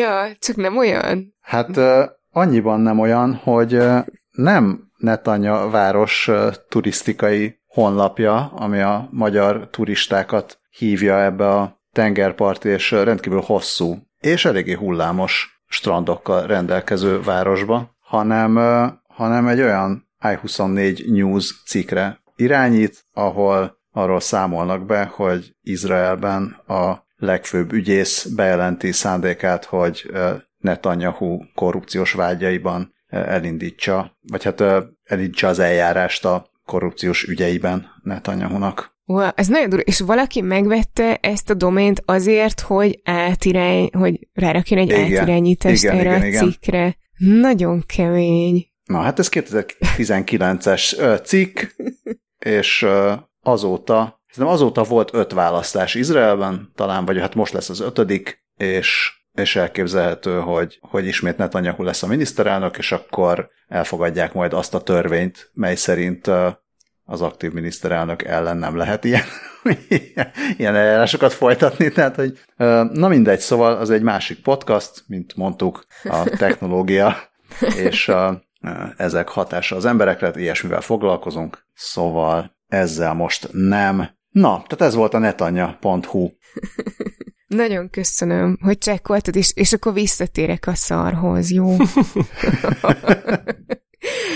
Szóval, hogy a másik Hát ahogy veszük, tehát bizonyos szempontból szerintem nem, nem tértünk el, de nem tértünk el. ez nem az a Adtam podcast. neki egy pofont. szóval, szóval, hogy a másik nagyszerű hír, a, a, annak így az, az volt a címe, hogy a Dr. Poop egy, ad, ad egy gyors elemzést a kutya tulajdonosoknak a, az egészségi állapotról, és hát most, hogy egy kicsit jobban beleestem magam ebbe a projektbe, az a vicces, hogy ez a, ez a doktor Pup, ez csak Hú, ebben nem gondoltam be. szóval, ez, ez csak egy apró ez a, Ez a metafora, ez hogy működik? A, a deep dive az itt egy kicsit félre megy. ja. Szóval, hogy a Dr. Poop az csak egy apró szelete ennek az egész nagyszerű apnak és projektnek és mindennek, de nagyon jól tették a, tették a cikkíró, vagy tette a cikkíró, hogy ezt emelte ki, mert hogy tényleg, tehát hogy ez annyira ilyen kattintás vonzó cikkén is, amikor így megláttam a hírt, így azonnal tudtam, hogy erről, erről muszáj nektek mesélnem, pedig, pedig tényleg ez, ez, ez csak egy egy, egy része egy kutyás közösségnek kifejlesztett megoldásban, ami Hát először csak így annak indult, hogy, hogy fogják össze a, a Tel Avivi kutyás közösséget, és hogy így egy, egy helyen ö, legyen, legyen minden info, ami érdekelheti a kutyásokat, ö, olyanoktól kezdve, hogy, hogy hol vannak kutyakozmetikusok, meg orvosok, és aztán, aztán lett ebből egy olyan projekt, hogy, hogy kutyasétáltatókat kötött össze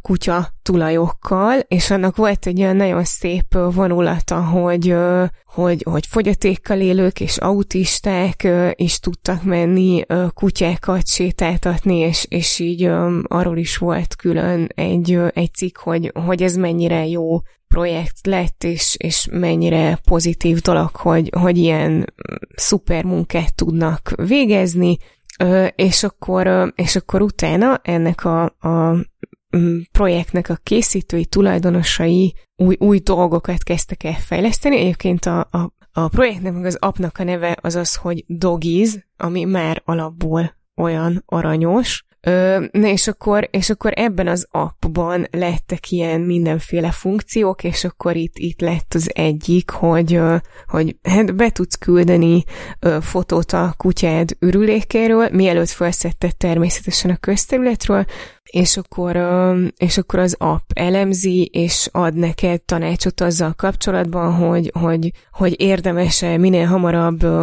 felkeresned az állatorvost, vagy akár esetleg csak egy videókolt lebonyolítani vele, mert nagyon sok esetben elég csak videón tanácsot kérni az állatorvosoktól, és ez azért fontos, mert hogyha, hogyha bármiféle bél problémája van a kutyusnak, akkor az, akkor az először az ürülékén látszik, úgyhogy ezt azért így érdemes figyelni, de egyébként itt így az appon ilyen nagyon cuki dolgok vannak, és más dolgokban is segít a mesterséges intelligencia, elvileg úgy működik, hogyha letöltöd a, az appot, akkor az elején ki kell töltened egy kvízt a, a kutyádról, meg a szokásairól, és akkor, és akkor ez alapján ott így gépi tanulással, meg ai kidolgoznak neked mindenféle vicces kihívásokat, hogy, hogy a kutya is aktív legyen, meg gondolom, hogy a, a gazdi se unja, unja annyira a dolgokat,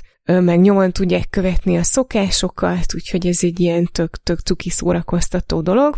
És egyébként azt írják, hogy, hogy ez a mobil platform, ez ezt júniusban indították Izraelben, és júliusban indították az Egyesült Királyságban, úgyhogy nem tudom, hogy mi történik, hogyha, hogyha itt Magyarországon letölti valaki, tudja használni, mert hogy biztos, hogy vannak olyan tehát a, a, a cuki kvíz, meg a vicces kihívások, azok, azok, azok valószínűleg teljesíthetők lennének Magyarországon is. Úgyhogy nagyon aranyos az egész, és, és szerintem Balázs lehetett az, aki berakott egy, egy screenshotot az appról. J- jól tippelem, hogy te, te voltál? Igen, azon a screenshoton ezt a, az applikáció oldaláról szedtem le, amit mint hogyha nekünk üzentek volna, mert az a, az a felszólítás, hogy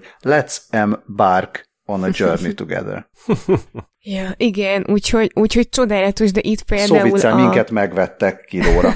hát szóvic, meg kisállat, meg, meg technológia, tehát ez így, ez, ez így a le- legjobb. De itt, itt például a cikkben egy olyan screenshot is van, hogy, hogy mit mond neked az app, amikor, amikor rendben találja az eredményt, és akkor ott van egy kis mosolygó kaki a, a képernyőn, ami, amit így nagyító, tehát egy ilyen nagyító mögött, tehát mint amit úgy éppen megvizsgáltak, és akkor egy ilyen, ilyen vidám szöveg, hogy poop result is good, a good az zöld, tehát gondolom, hogyha, hogyha rossz, akkor, akkor piros, tehát így elképesztően cuki az egész. Ez tök jó.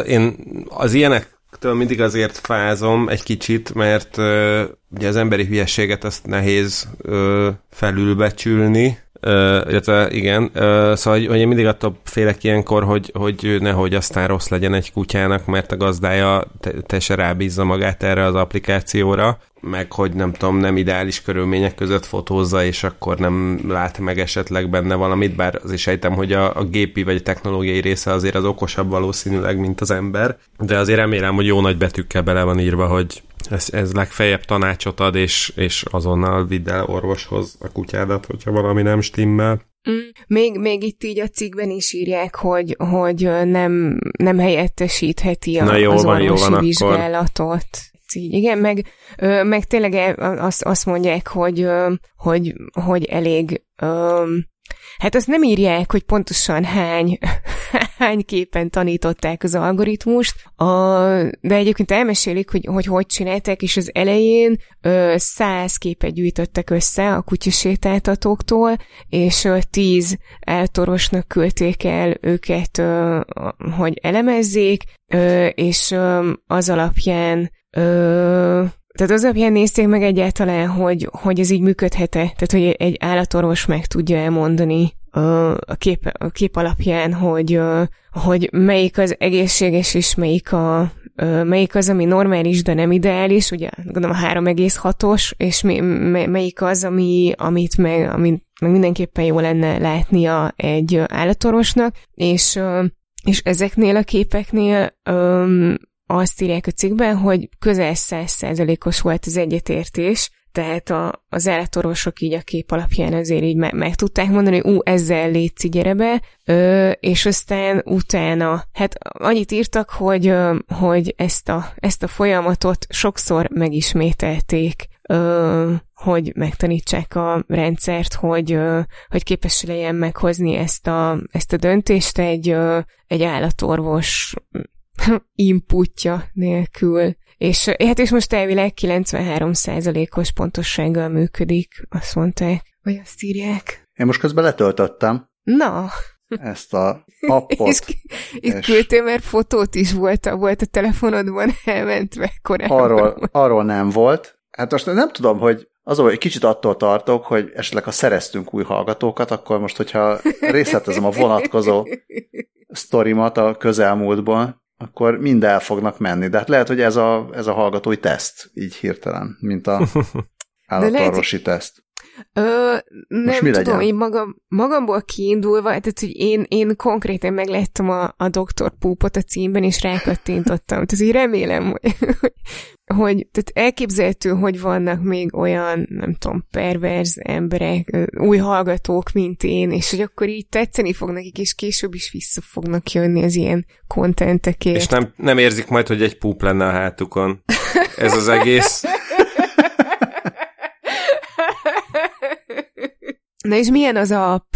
Az app az ö, színes, meg ilyen ugrálós. Azt mondják, hogy egy, ahhoz, hogy a hubot unlockoljam, egy kvízt, ami 23 kérdéses kvíz, azt ki kéne töltenem, ezt most nem fogom megtenni, de majd follow Minden esetre azt láttam, hogy bár ez uh, egy izraeli app, de amikor héber, én héberül írtam be a nevét a kutyának, és, uh, és ezt ilyen hülyén kezeli egy picit. Úgyhogy na mindegy. Szóval csak azt akartam, azt akartam hozzátenni, mindenfajta grafikus vagy egyéb ilyen test, testnedveket tartalmazó részlet nélkül, hogy a közelmúltban egészen hasznos lett volna, hogyha van egy olyan app, ami biztonsággal tud nekem valamit mondani kutya ürülékről, de hát amúgy is azt mondta volna, hogy menjek el állatorvoshoz, és el is mentem állatorvoshoz, mert mondjuk nem tegnap lett első kutyám, hanem már nagyon régóta van, és több kutya is van, mármint volt, úgyhogy nagyjából amúgy tudtam, hogy mi van, és hogy el kell menni állatorvoshoz, de picit azért úgy érdekelt volna egyéb részlet, nem tudom, hogy erre képes lett volna az app engem kiokosítani. Hát meg ő lehet, hogy a kutya volna segíteni, tanítani az algoritmus. Ja, ja. Szóval e- ezekkel az ilyen diagnosztikai dolgokkal mindig az a, mindig az a baj, hogy kell hozzá 50 oldal disclaimer, és az a lényege, hogy úgyse higgyél semminek, tehát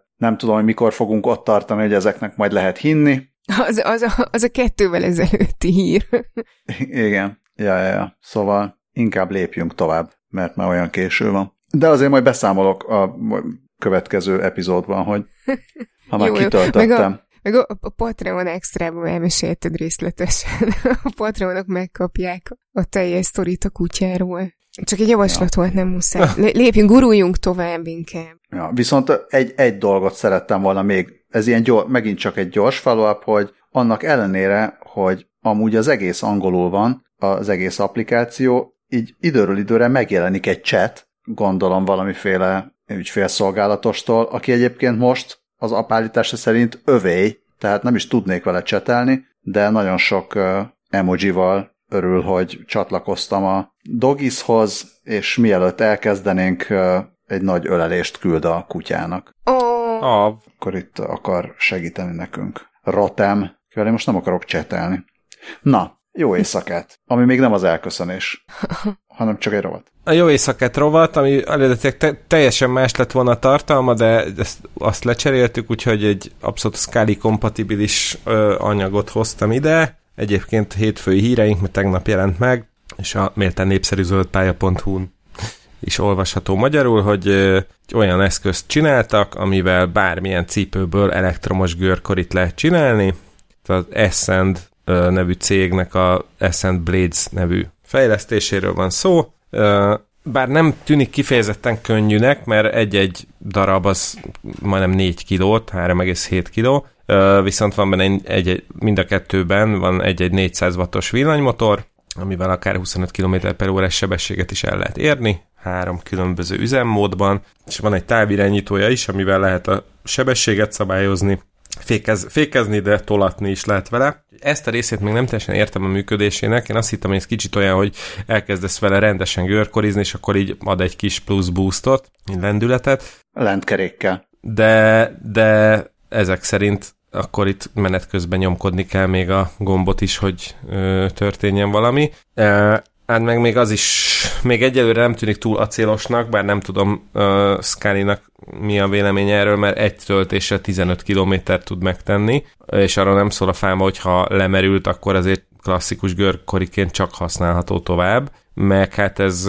valószínűsítem, hogy USB-vel tölthető, mert a 0 80%-ra két óra alatt tölthető fel, ugye összehasonlításként egy mai modern elektromos autót egy ilyen gyors töltős oszlop, oszlopon 80%-ig mondjuk 20 perc alatt töltesz fel.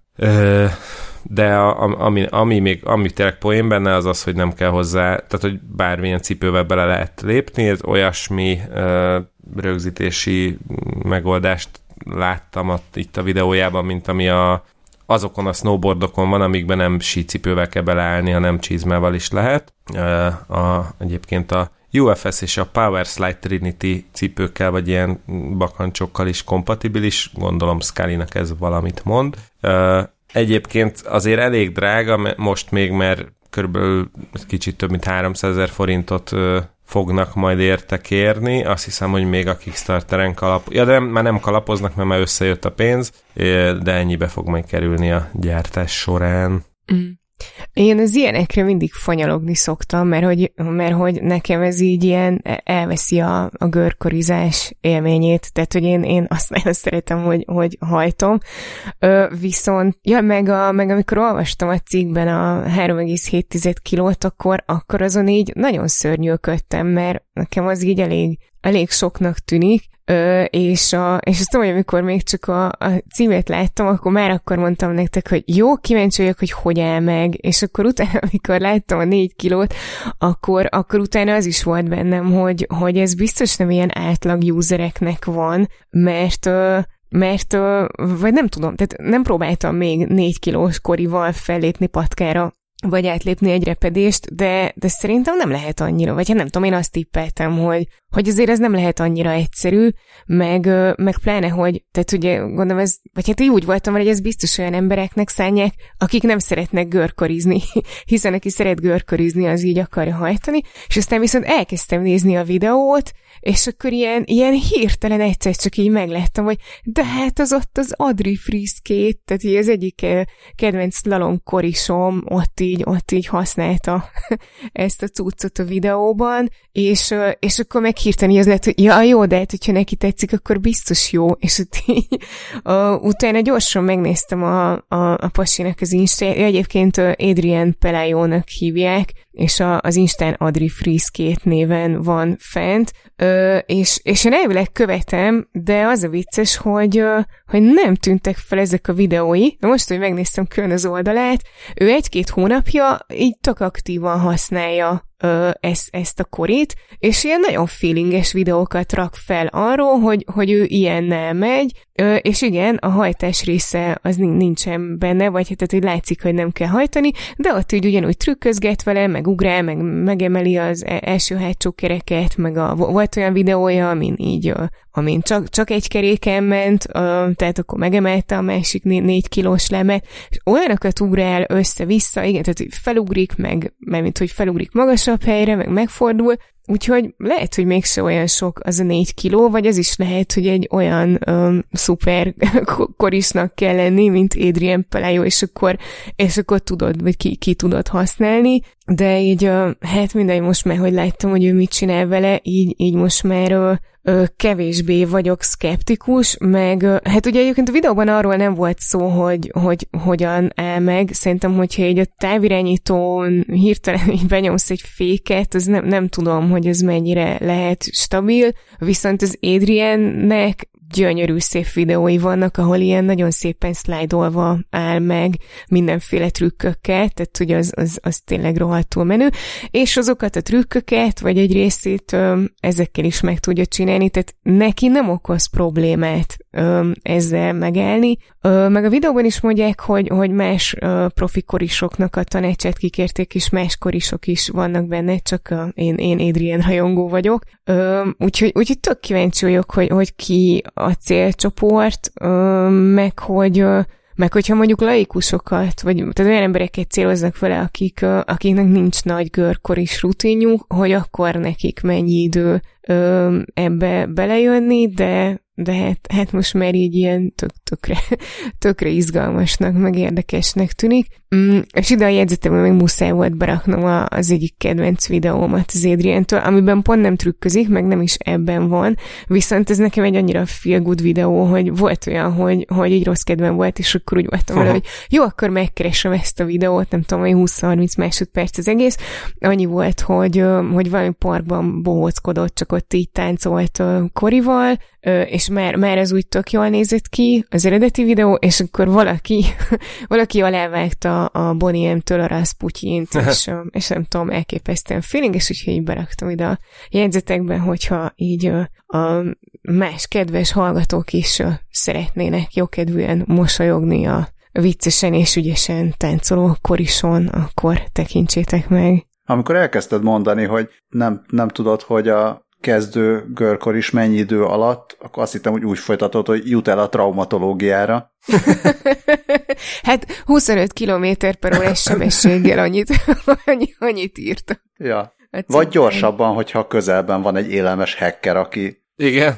belenyúl egy picit a távirányítójába, és felgyorsítja 80-ra. Egyébként a... Ja. Szóval várjuk majd az első olyan videókat is. Egyébként a zöld pályás cikkben lévő videót, hogy YouTube videót, hogyha hagyjátok végig futni, akkor, akkor a végén felugrik egy csomó olyan, amit a cég csinált, ami ilyen használati utasítás, és akkor itt van egy pár ilyen jó tanács, hogy hogy csináljál vele ilyen T-stopot, az a T megállás, vagy nem T-fékezés, gondol, meg, meg több is van, hogy hogyan, hogyan használd jól az, ezt a görkorit, tehát lehet, hogy Scully abból még választ kaphatsz egy pár kérdésedre. Illetve még nekem egy dolog tűnt fel a magában a videóban, hogy mire lehet még jó ez a görkori, mert van, volt benne egy olyan rész, ahol egy 20 fokos emelkedőn mentek föl vele, tehát lehet, hogyha igen. valaki ilyen dimbes, dombos helyen lakik, de azért szeret görkorizni is, akkor neki azért igazán jól jön, hogy kell megszakadnia hazafelé. Igen, az, a, igen, az, az, az elég impozánsan nézett ki, és a, Ö, igen, a, hát amikor a Margit szigetről jössz fel az Árpád hídra, nekem az szokott lenni a leghúzósabb emelkedő, az, hát ez így elég, elég jól javítja a kondit, ez, az így elég brutál. Még, még a távirányítóról akartam mondani, hogy Ugye itt, itt most így akkor folyamatosan a kezedben kell lennie a távirányítónak, és, és én, a, én ezt egyszer megtapasztaltam, hogy nem, nem jó ötlet úgy elesni, hogy valami van a kezedben. mert, hogy, mert tehát ugye annyi történt, Nem tudsz hogy, Hogy, igen, igen, igen, igen, hogy, hogy éppen így ittam, és akkor mert úgy, úgy voltam vele, hogy én már biztos vagyok olyan profi, hogy nyugodtan tudok így útközben inni, és legalább már az ivást befejeztem, de még a kezemben volt a víz, és féliteres ásványvizes flakon volt, és jött egy repedés, amire nem figyeltem, és akkor így, így szépen előreestem, és a, igen, tehát hogy nem, nem tudtam tompítani, mert a kezemben volt a víz, és a, meg hát ugye csuklóvédőt hordok, könyöt, könyökvédőt meg nem, pedig tudom, hogy kéne, de mindegy, és akkor, a, hogyha nincs a kezemben a víz, akkor a csuklóvédőre esik, és akkor, és akkor tökre nincsen sem para. És ráadásul még az összes vizemet is kiöntöttem, tehát nem is tudtam azonnal lemosni a, a poros véres könyökömet, úgyhogy... A, a szégyen. Ja, jaj. Ja, de, ne, nem is, hát most nem azért, hogy szégyen, hanem hogy, hogy így, ö, ki, kimosni belőle a redvet. Ö, szóval, hogy én, én ott akkor azt tanultam meg, hogy, hogy nem gurulak úgy, hogy van valami a kezemben. Ezt nyilván megszektem már azóta, de mindegy, tehát, hogy a szabályt tudom, hogy nem kéne. De hát persze soha nem úgy megy az ember gurulni, hogy majd biztos elesik. Ja, még, még, bocs, még egy dolog, ahogy ránéztem ezekre a kerekekre, akkor eszembe jutott, hogy sok-sok évvel ezelőtt a Goodyear adott ki egy olyan ilyen koncept abroncsot, vagy kereket, vagy gumit, vagy nem tudom mit, ami ilyen gömb alakú, vagy hát nagyjából Aha. gömb alakú, és akkor tud minden irányba menni vele az ember. Ez lehet még egy ilyen következő fejlesztés erre a görkorira, hogy sokkal egyszerűbb lenne úgy fordulni, hogy maga a kerék tud nem csak nem csak ilyen egy, egy irányba forog, mármint hogy nem egy irányba, de hogy nem csak ebbe az egy síkba tud forogni, hanem mindenfélében. Csak hogy, csak, hogy ne, csak, ne csak előre meg hátra tudjál esni, Aha. hanem akár, akár Igen, is. igen, azt, azt, azt nagyon durva lehet irányítani. De jó, persze, hát, hogy a távirányítóval irányítod, és így egyébként meg, megfogja a kereket, akkor, akkor könnyű. De így, uh, fú, egy olyan görkor itt így nem, nem tudnék elképzelni, amin ilyen gömbökön gurulsz, hogy az vajon jó-e, vagy pont ilyen oltári nagy szivatás. És akkor trackball irányítod. Tökéletes. Na, akkor irányítsuk magunkat a műsor végére. Drága hallgatók, nagyon szépen köszönjük a hallgatást. Az a helyzet, hogy miután elköszöntünk, majd egy picit mi még maradunk, és folytatjuk a Love, Death and Robots harmadik szezonjának egy újabb epizódjának a megbeszélésével, amit a Patreon támogatók fognak hallani, mert van Patreon oldalunk, ahol lehet minket támogatni. Ez a patreon.com per kast oldalon érhető el, de nem csak a patrautáknak, hanem az összes hallgatónak köszönjük szépen a hallgatást, meg az e-maileket, a Facebook üzeneteket, meg a, a pozitív gondolatokat is, vagy akár azt, hogy ajánljátok tovább potenciális hallgatóknak a műsort. Tehát ne, ne hiába ne beszéljünk a szarról ö, részletesen. Hát illetve írjátok meg, hogy beszéljünk többet, vagy kevesebbet. a szarról. Külön rovat. Szarovat. Szervuszak. Sziasztok. Hello.